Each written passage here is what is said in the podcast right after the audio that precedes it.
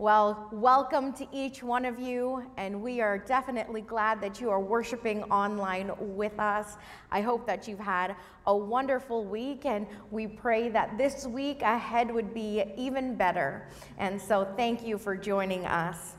Well, would you turn in your Bibles to Genesis chapter 19? I'm sorry, Genesis 25. We're starting at verse 19. Genesis chapter 25.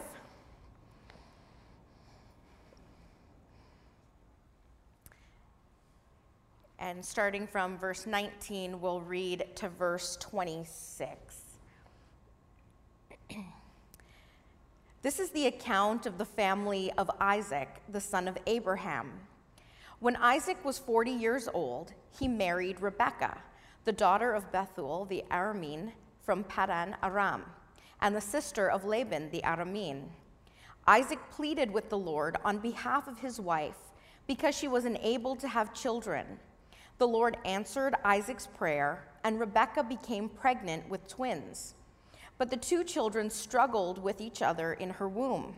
So she went to, the, to ask the Lord about it. Why is this happening to me? she asked. And the Lord told her, The sons in your womb will become two nations from the very beginning, the two nations will be rivals. One nation will be stronger than the other, and your older son will serve your younger son. And when the time came to give birth, Rebekah discovered that she did indeed have twins. The first one was very red at birth and covered with thick hair like a fur coat. So they named him Esau. Then the other twin was born, with his hand grasping Esau's heel. So they named him Jacob. Isaac was 60 years old when the twins were born. Let us pray.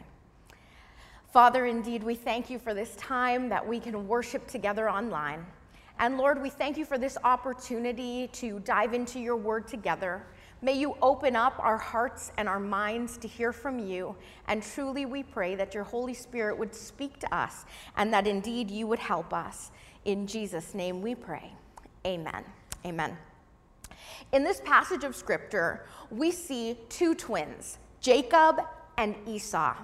Now, they were the sons of Isaac and Rebekah, and the grandsons of Abraham and Sarah.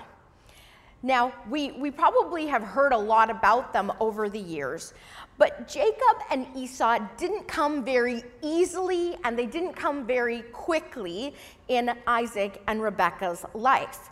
In fact, right at the very beginning, in verse 20, we're told Isaac was 40 years old when he married Rebekah.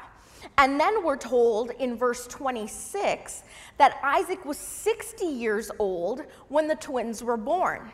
So this happened later on in his life. It happened at an older age. So you may be wondering what is the significance of this to us? Right? What's the significance? Well, the significance is it tells us it's okay to get married and accomplish things later on in life. It's okay to get married and accomplish things that we've hoped for and dreamed of later on in our life. Now, the older that I get, the younger that 40 starts to look to me, right? When I was younger, 40, you're so old. But being in my early 30s, the, the older I get, the, the younger 40 is, right? I still feel sometimes like I'm a kid, so, you know, it, it's really not that old. But in those days, for someone to be unmarried and especially not have children by that age, it was frowned upon. It was looked down upon, and it was almost as if people thought something must be wrong with you. That you're not married, you don't have your family established, you don't have kids, and that was the way they thought. Unfortunately, today, some people feel that way too. Some people have that view as well. That if you're not done school, if you're not married, if you're not settled in your career, if you don't have children, if you don't get your, pla- your own place by a certain age, then something must be wrong with you. That there, there must be some sort of a thing wrong with you. And sometimes we can put pressure on ourselves and on other people unnecessarily because of the expectations we may have or we think that they should be at in their life. Just because you accomplish things at a certain age or you got things at a certain age doesn't mean that someone else should have the same as well because their timeline can be a lot different. Their plan and God's plan for them may be completely different than it is for you.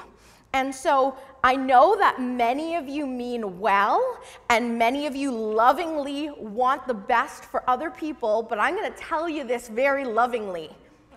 Stop putting pressure on other people to get married.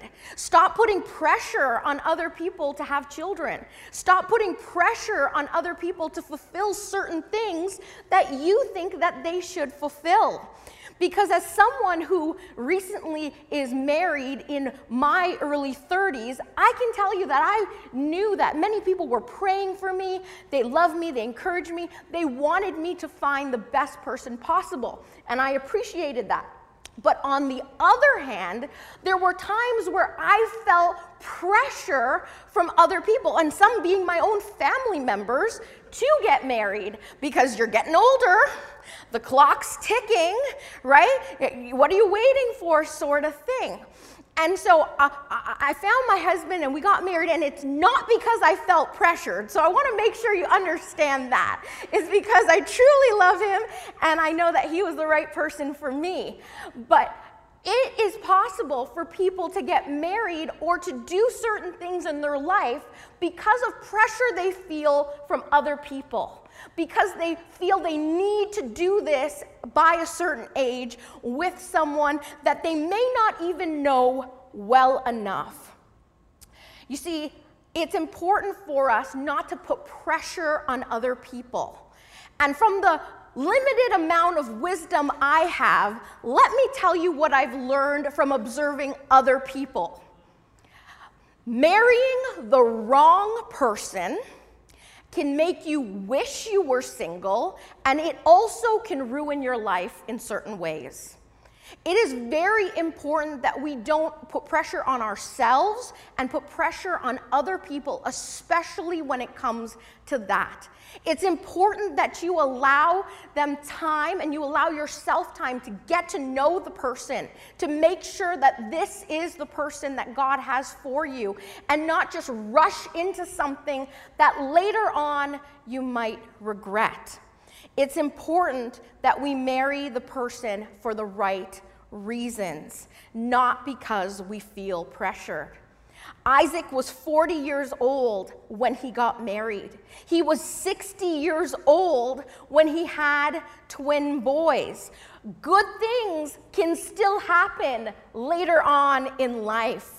It's okay if you are not married, if you don't have children, if you're not settled in your career, if things are not perfect in your life by a certain age. Things can still happen.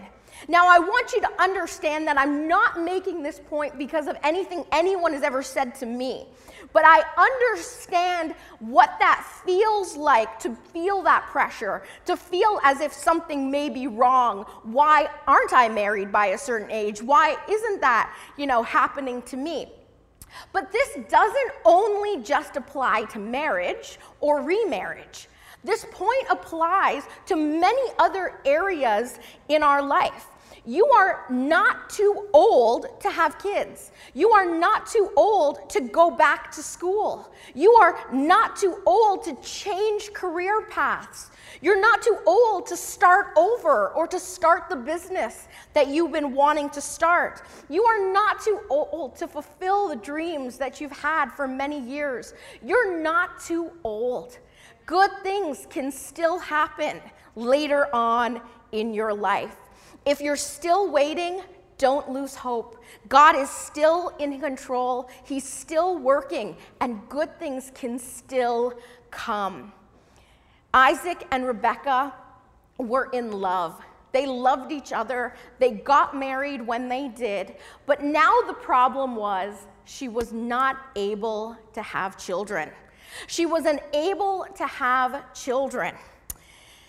Isaac refused to accept that his wife would not be able to have children. So it tells us that he pleaded with the Lord on behalf of his wife. The Lord answered Isaac's prayer, and Rebekah became pregnant with twins. Sometimes we may need to plead with the Lord for someone else's need. Sometimes we are the ones who may need to go to God over and over again and petition Him and to beg Him and plead Him to answer someone else's need. That may be what we need to do. And when I'm talking about pleading, understand that it is beyond a simple prayer. And this is not begging God, but it's earnestly seeking Him and asking Him with intent that He is going to move, that He's going to answer Him. You see, when we talk about pleading here, it's petitioning Him, it's earnestly seeking Him, and that includes fasting. That includes asking other believers to join you in intense prayer, to join you in going to God over and over again, and not giving up, praying until we get an answer from Him. This doesn't guarantee that our prayer will always be answered the way that we hope and the way that we feel that it should, but it does demonstrate a strong faith in God. It demonstrates the faith that we have in God because without faith, it is impossible to please God. In Philippians chapter 4, verses 6 and 7, it tells us, Do not be anxious about anything, but in every situation, by prayer and petition with thanksgiving, present your request to God. What that simply means is that we are not to worry about things that happen in our life. That we don't need to worry about this and that and everything that's going on, but instead we are to go to God and to present our needs, to pray, to petition Him over and over again, and to thank Him in advance for what he's going to do. By prayer and petition, with thanksgiving, present our needs to God. You know, when things happen in our life, you may have noticed that sometimes if things happen in your own life or in the life of your family, it can almost seem like this is the biggest thing in the world. It is the most important thing, it's the most urgent thing. This needs serious attention. However, if something similar happened to someone else that you didn't really know, it's almost like that feeling of, well, that's unfortunate, or I'm sorry to hear that. But, but there really isn't that urgency because they're not connected to you, because you don't know them, because they're not family or relatives or close friends. So it can almost seem like it's not as important because it's happening to someone else, even though it may be the same situation going on. But when terrible things happen, we, we need to understand that there are times where we need to go to God on behalf of other people. Even though we may not even know them, we may not be close to them, but we need to pray because there is a need and they need intercession. You see, pleading with God for someone else on their behalf means going before Him, presenting that need as if it were our own. With that same urgency, with that same heart of burden, not just going to Him and saying, God, may you answer that prayer. No, as if it were our own need. May we go to God with that burden. When we pray for other people, may we pray as if it were our own need, asking God to truly meet that need and help. There are beautiful accounts in the Bible where we read about people who illustrate this point so beautifully. Matthew chapter 8, verses 5 and 6 say, When Jesus returned to Capernaum, a Roman officer, that is a centurion, came and pleaded with him Lord, my young servant lies in bed, paralyzed and in terrible pain. This Roman soldier came on behalf of his ser- servant to plead with the Lord to heal him as if it were his own need. He went on behalf, and because of his faith, because of his effort, the Lord healed his servant, and he received that healing. Another story in the Bible, we're told how four men came to a house where Jesus was teaching, carrying a mat uh, with a man who was lame on it. And because of their faith in bringing that man to Jesus for healing, the Lord healed him and enabled him to walk again. Because of them and because of their efforts, because of their faith, this man was able to walk. In Acts chapter 12, verse 5, it says, But while Peter was in prison, the church prayed very earnestly for him. The church prayed earnestly for him because of their faith, because of their continual prayer and petition to God. He was miraculously released from prison. I'm sure that Rebecca cried out to God on her own. I'm sure that she prayed and hoped and had faith that God would answer her prayer. But notice that the scripture tells us that it was Isaac's prayer that God answered. It wasn't Rebecca's prayer, it was Isaac's prayer that God answered. You see, we have a great responsibility when we bring others' needs before God. When we come before God and when we pray and intercede on behalf of our brothers and sisters in Christ, on behalf of people that we don't even know, we pray asking God to help meet this need by prayer and petition in faith. You see, because of our effort and because of our faith, we can be the reason that someone receives their answer, that someone receives their breakthrough, that someone receives their healing, or that their need is met because of our prayer and petition to God. Don't give up praying. Your prayer is important. And just because it may not be your need doesn't mean it's not important to pray for. Continue to pray and to continue to press on. So the Lord answered Isaac's prayer for his wife, and she became pregnant. In verse 22, it tells us, but the two children struggled with each other in her womb. So she went to ask the Lord about it. Why is this happening to me? She said. Rebecca questioned God. She asked him, Why is this happening to me? Why is this happening to me? Many of us may think it's not okay to question God. But today, I want to tell you that it's okay for us to ask God why something is happening when we don't understand. It's okay for us to go to God and to ask Him when things happen in our life, when things happen in our world, when things are happening around us and we truly don't understand. Now, make it clear that there is a difference in questioning something to understand it and then questioning something because we are doubting one's ability to accomplish or to fulfill whatever need that is. And I'm not talking about us questioning God to doubt Him, but to ask Him.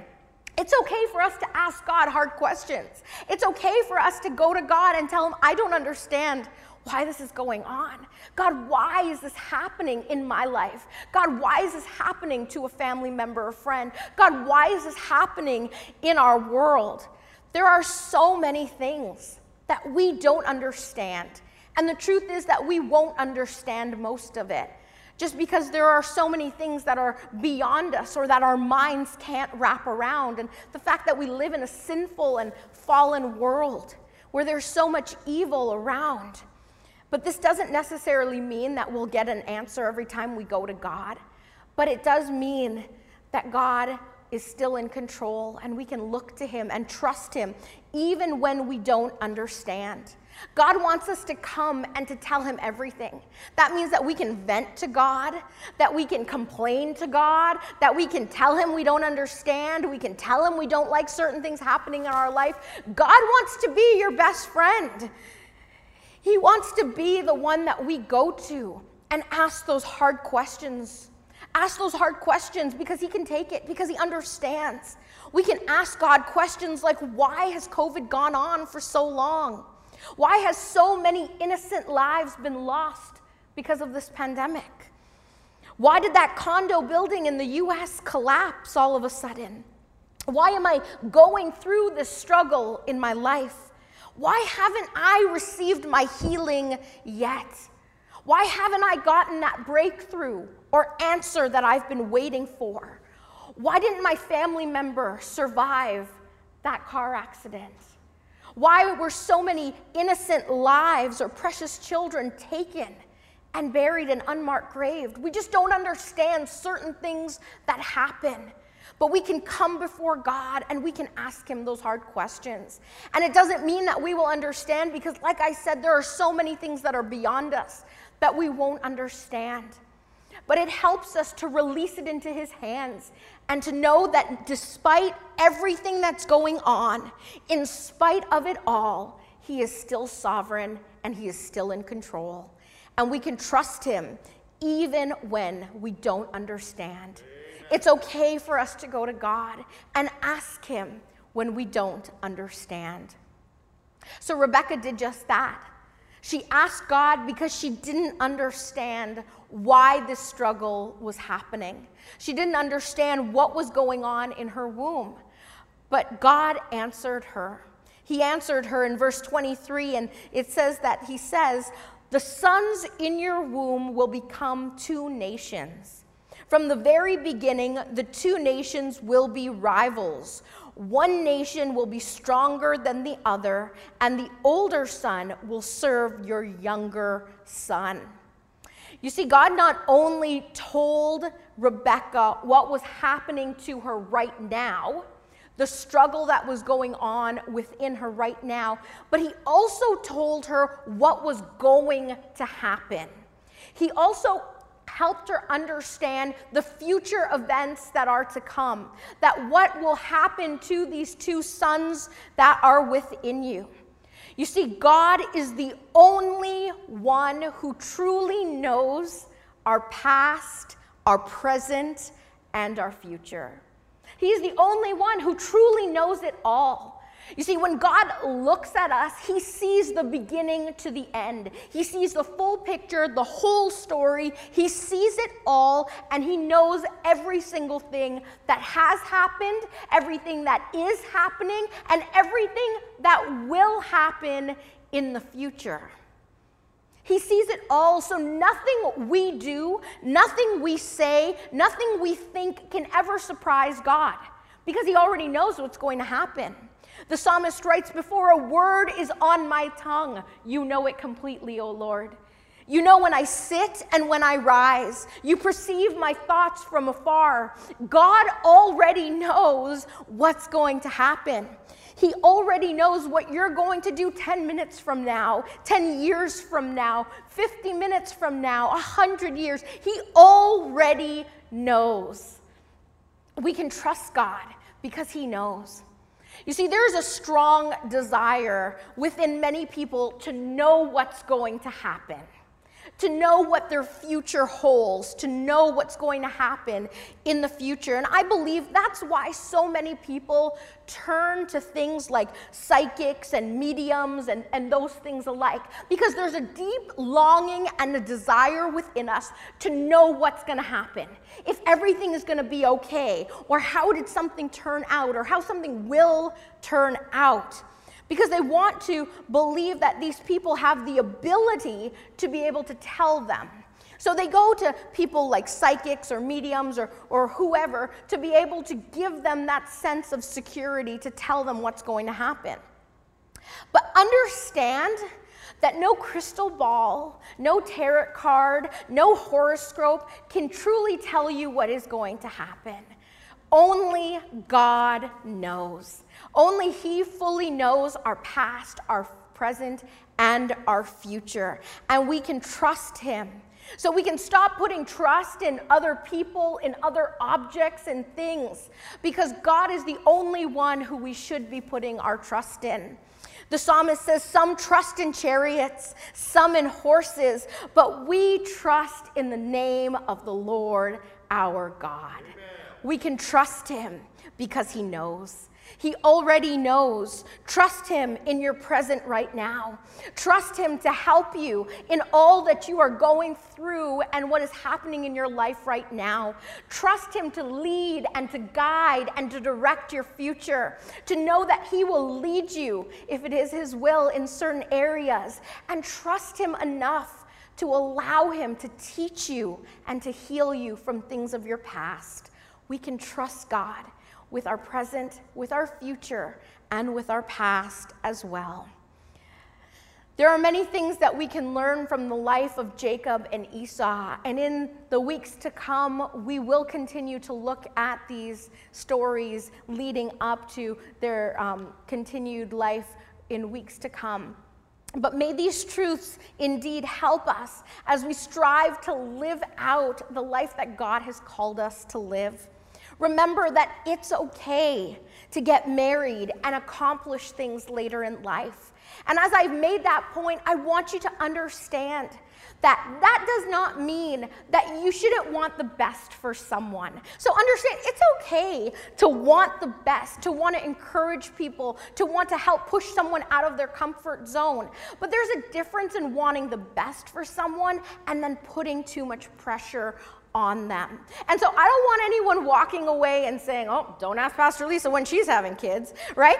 But understand there is a difference. And so uh, we need to not put pressure on people to accomplish certain things in their life because of what our expectations are for them. We need to pray for God's will to be done in their life, even if that happens at a later age for them. Good things can still happen at a later age. The second point, sometimes we may need to plead with the Lord for someone else's need. Continue to go to God and prayer. Continue to go to Him even if the need is not yours, even if you may not even know the person. But let's continue to pray, knowing that it may be our prayer that God answers for them. It may be because of our faith that God moves in their life. It may be because of our efforts that they receive their healing.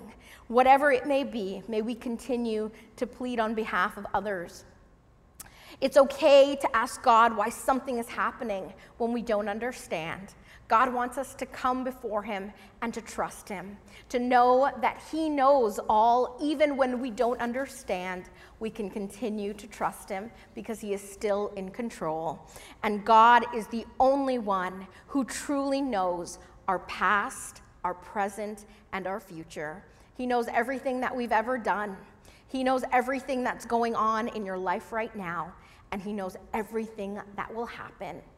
May we continue to ask Him to help us, to teach us to learn from things that have happened, to guide us, to direct our path, and to know that He is in control. We may not know the future, but God does, and He is already there, and He wants to help us. May we ask Him to truly be the center of it all in every aspect of our life. May Jesus truly be the center. Let us pray. Father, we thank you for who you are. We thank you, God, for the different lessons and truths that we can learn from your holy word in so many different areas. And we pray that, God, you would help us. Help us to trust you. Help us to know that you are in control. Help us to trust your timing, even when it may not be ours. Help us to know, oh God, that even though we may not understand certain things, you know it all and you see it all. And so, God, we trust you. We trust you and we ask that you would help to give us faith, that you would help us in every aspect of our lives to put you first, to not put our faith in other people or other objects, but in Christ alone where our hope is found. And so, God, we thank you for this day. I pray for your blessing upon each one, that you would continue to do in their hearts and in their lives what they need.